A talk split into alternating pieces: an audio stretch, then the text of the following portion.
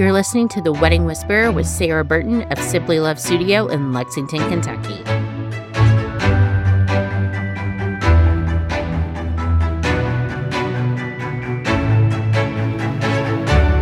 I'm in Louisville today with Alison Suell with Electria, and I'm so excited to be chatting with her. I have been working with her um, and have known her for probably six or seven years now, maybe even longer than that. And I'm so excited to be chatting with her because she does so many of the weddings in central Kentucky, the Louisville area, Cincinnati.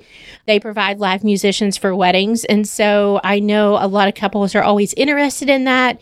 They see that, I think, in movies and think that maybe that's unattainable for our area. So I want to share that is actually very attainable and kind of what the process is for that and how that works. So, Alison, thank you so much for joining me today. Yeah, thanks for having me. Of course. So, tell me a little bit about your background in music and what instruments you play, all of those kind of things. Yeah, so my primary instrument is viola, but I also play some violin and some piano and learning guitar, which I don't know why I'm doing that because I don't have time for it. But in the string quartet and string trio, my primary instrument is viola. And my background was, you know, like many string musicians, we got started when we were in fourth grade, and some of them are earlier, and we spent our whole teen years and college years playing music. So it's something that's definitely a, a skill that took quite a long time to develop. so, what is the difference between the viola and the violin? Yeah, so a violin is smaller and the strings on it are the high string is an E string, but the viola is bigger and it has a lower string, which is a C string, and not the E string. So it's kind of more of like the if you think of like a singers, the soprano would be like the violin, and the alto would be like the viola. Okay. And how did you get started in the wedding industry? So I graduated college, like a lot of musicians. Uh, once I was I was done, I was kind of like I'm not really sure what to do now. I knew I didn't want to pursue the orchestra career path, so I didn't pursue any higher education or masters or anything. But I did want to use my degree. I spent, you know, most of my life at that point playing music, and so I decided, hey, let me try gigging. So I had asked other musicians I knew, like, hey, I'm available, but nobody was really getting much. And I also just wasn't getting called like I wanted to. So I decided to start my own group. And at that time, it was called Louisville Strings. And then a couple of years later, in 2013, is when I got a call from Zara. She's the violinist in our group and she said, Hey, I'm starting this electric string trio, and it's for a second violin. I know you play viola, but we play violin too, so do you want to join? And we do rock music. And I was like, Oh my gosh, that sounds amazing. Uh, count me in. And then we became business partners. So we did that starting from 2013. So this is actually our 10 year anniversary of Electria. And then how many musicians do you have on your team now? For the electric portion of our music, we have kind of a smaller core group it's probably about five to 10 people that we work with on a regular basis for that. In general, for the acoustic strings, I have a pretty large network of musicians that I work with, and they've worked with me for many years. They know my books and everything and how I run the weddings, but it kind of just is a I kind of, you know, musicians are a little bit nomadic in a way. So they come and go. And so I, I'm always making new connections with them.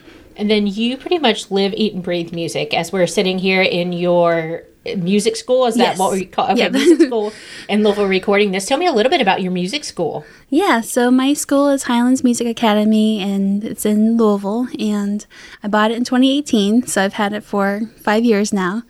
Before I was doing the music school and you know, especially after college, I was teaching music and I was playing gigs and then I got the school and it was kind of like my dream to have the school because I knew that this was going to be the way for me to kind of scale my business. You know, I can't always be the one teaching the lessons, but I can help support other musicians by um, getting students and actually having a sustainable career in music themselves. Okay.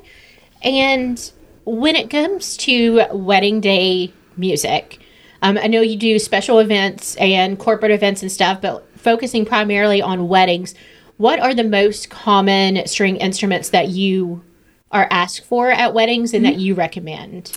Yeah, so probably the most standard aesthetic for a wedding that most people think of when they think of strings is the quartet.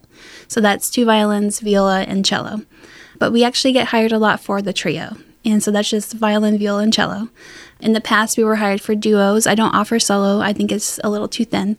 And I also feel like the duo, the violin and cello, is also a little bit too thin. So that's why I have removed that service from, from our services.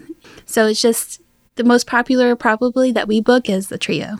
And then you service Louisville, mm-hmm. Lexington, Cincinnati. Yes. Um, are there places you won't go for weddings? We pretty much will go anywhere. If the wedding is over two hours from Louisville, then we do require a two hour minimum for the booking.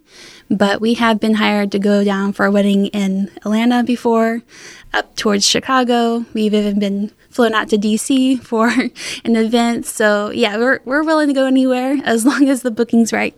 That's incredible. And what is the booking process? Yeah, so it's pretty simple. We try to make our, you know, our portion of the wedding as simple and stress-free as possible.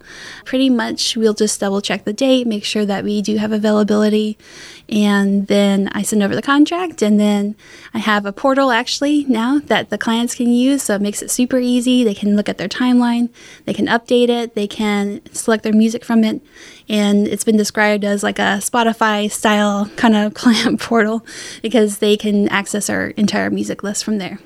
If the couple has a special song to them, is there will you learn a new song for them if it's not in the portal already? Yeah, absolutely. Actually, um, last weekend I had four weddings over the course of Saturday and Sunday, and I had 12 new music requests. so we definitely do take new music requests, and it's not a problem. The only time that we can't is if it's kind of something that's more obscure and I might not be able to find sheet music for it or find a score for it. But otherwise, if I can find sheet music, I can buy it or I'll uh, arrange it for the couple myself. And is there an additional fee for that? Well, currently with our packaging, we do offer two free song requests. In the past, we charged up to $100 per new song request, but I threw it in there recently to kind of help uh, make the package more appealing and, you know, because everybody has songs that they want, and I kind of feel like, you know, we should be accommodating to that. That's awesome.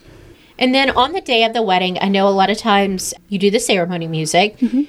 I always recommend having um, the officiant mic'd um, so that all of the guests can hear the ceremony. Yes. Um, and a lot of times the groom will also be mic'd as well.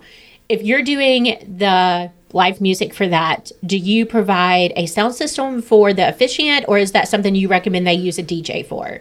That is something that I recommend they use a DJ for. That is something that I have thought about adding for our services, but it's kind of one of those things that with a microphone and it's not really our specialty. I've seen it go wrong at weddings before, so I am steering clear of that. and it's one of those if you're playing music, you can't stop and go work Ex- on it exactly. and something needs to be fixed. yes. Yeah. And then on the day of the wedding, are there any special needs that you need from like the the venue or the couple or the planner? Yeah, so pretty much with every wedding that's outdoors, it can be a little tricky because if it's a hot day, we do need shade and that's what we ask for. And and then if it's a colder day, you know, maybe it's get a little cool outside and it's kind of getting below 50 degrees, then we need to have some heaters. And sometimes it can seem like we're a little bit like that might seem like a request like okay we'll just bundle up some more it's not that we're worried about being hot or being cold it really is at the end of the day about our instruments because um, these are our classical instruments they often you know, some people are surprised by this that they can cost anywhere from between three thousand and thirty thousand dollars. Yeah, so. I'm, surprised by, I'm, surprised by that thirty thousand, but it, it makes sense. Yes, yeah. yeah. I know many violinists who have a twenty five thousand dollar violin. So, you know, it's one of those things that we just can't risk the direct sunlight on the instruments. We can't risk any raindrops on the instrument. Um, if it gets too cold, it can crack our instrument. Now, with all that said, I've never turned down a wedding or not played for a wedding because of the conditions. We always find a way to make it work. And um, that's all I ask from the couples and the planners is to help me make it work.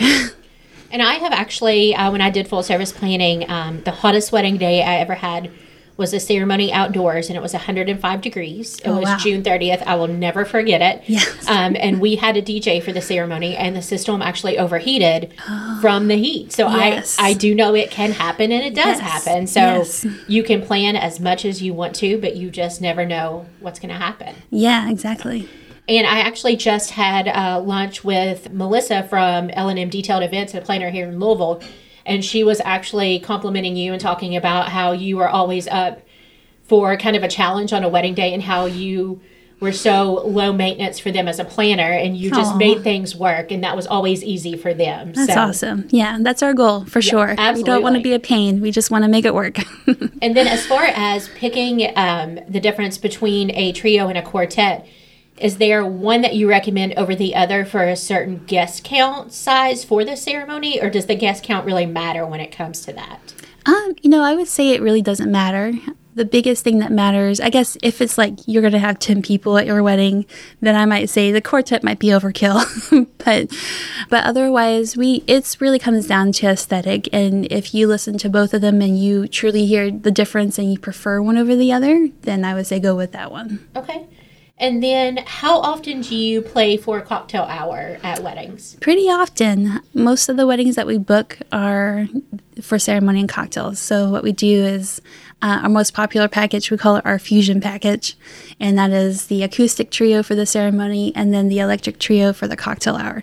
So, the electric trio is the unique part of our business. It's we're the only group in Kentucky and surrounding Kentucky that does the electric like we do, uh, where we play on electric instruments. We play with backtracks, and what the backtracks are are the drum beats and the special effects in the song, and it sounds like the radio version of the song, but uh, with strings instead of lyrics. So that's super popular for the cocktail hour because it's really fun. It's upbeat. It's all contemporary music. And the acoustic strings are really great for the ceremony because they're kind of more classic feeling. Even if you have contemporary music, it's easy for us to mix the the classical music with the contemporary music, and it doesn't sound like a big contrast, you know, because it's all strings. And so for the ceremony, do you start 30 minutes before, start playing 30 minutes before the ceremony starts? Yes, we do. Okay. And then is there a big delay between the ceremony and reception or between the cocktail hour or is it all set up and ready to go for the cocktail hour? It's already set up and ready to go. So yeah, we typically the cocktail hours are usually following the ceremony, and we just pack up our instruments and head over there and start playing the cocktail hour music. Okay. And then if a couple is interested in having you for a ceremony and a cocktail hour, if they are starting on kind of their budget spreadsheet from the beginning, is there a dollar figure that you would recommend that they go ahead and budget right now? And then um, they can kind of circle back and look at packages whenever they get to that. Yeah, so for our packaging for the ceremony cocktails for which is our acoustic and electric, our package price is 725. And that does include the music request, it includes the uh, travel, you know, so we don't charge any extra for travel unless it's over an hour away from Louisville. And that includes, you know, the portal and everything. So per- pretty much, you know, we also do uh, add amplification for the acoustic trio now. So that's something that I've noticed in some recent weddings that when we're playing acoustic outside, sometimes the sound does get kind of carried off. so uh, I'm making that part of our packages now where that's included with the, the ceremony as well. Okay. And then are there times where you will also do dinner music and the reception music Yeah. as well? Yeah, we have actually been booked for some weddings, especially following the pandemic, where we we played the whole wedding from the ceremony all the way through dinner. We usually recommend this for couples who are looking for something that's really low key for their reception. You know, not looking for a dance floor and not needing an MC for the evening because that's not our specialty. A DJ is perfect for that. So we always kind of have that caveat. Um, if you just want dinner music, background music, we can do some first dances, but don't expect us to have everybody on the, like a dance floor. Okay, that's fair. yeah. And then what do you typically wear on wedding days? So we typically wear all black. So we kind of, you know, it's nice black and We do, um, you know, wear jewelry and try to look nice and everything, but we just want to be kind of uniform in our aesthetic for the weddings. But we do take requests. So if there is uh, anybody that ever has a special, you know, look that they want to go for, we're totally happy to accommodate that. Have you had requests? Um, not a whole lot for weddings okay. necessarily, but we have had some that were like, okay, we're doing a very formal black tie wedding, so we would like you to also be formal, and we're like, we can do that. That's fine. So when it comes to the couple picking the music for the wedding day, you talked about having a portal. Um, I know that a lot of couples will tend to wait till the last minute to pick the songs that they want um, because they've got the vendor booked and then they plan to circle back around to that and it just kind of gets pushed away on the to-do list. Yes. How far in advance do you need the music choices?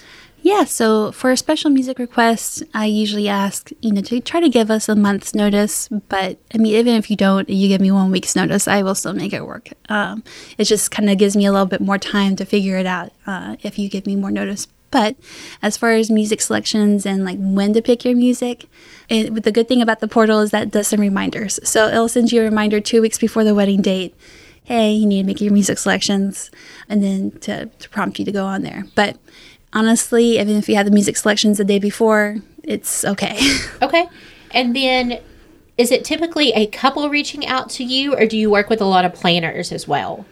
Um, actually, both. Okay. I do have a lot of planners. Uh, we've built up our network a lot in Kentucky, so we know a lot of planners. We've worked with a lot of venues. I would say probably about half are planners reaching out to us, inquire, and the other half is couples that found us on the internet okay. or at bridal shows. And then at venues, if there's like an elevator or like stairs, can you take the instruments like if they're larger, can you take them all up the stairs, the amps and stuff, or do you have to have an elevator? or does that even come into your brain? Those are things from a planner's perspective I start panicking about. Oh yeah, if we're doing the electric, we have to have um, a ramp or okay. an elevator because it's like we have all our equipment in the in the cart. But I did recently just play a wedding where there was no ramps. or or lifts of any sort and there were multiple sets of different stairs and we just had to carry it all but most of the time there's there's solutions for that oh good well, Alison, thank you so much for joining me today. I appreciate it. And um, I'm a big fan of what you do and musicians in general. It's such a talent. And we are so honored to have you in Kentucky and have you servicing the Lexington area. Well, thank you. Thanks for having me on. Absolutely. For more information about Simply Love Studio or to schedule your wedding consultation, go to simplylovestudio.com.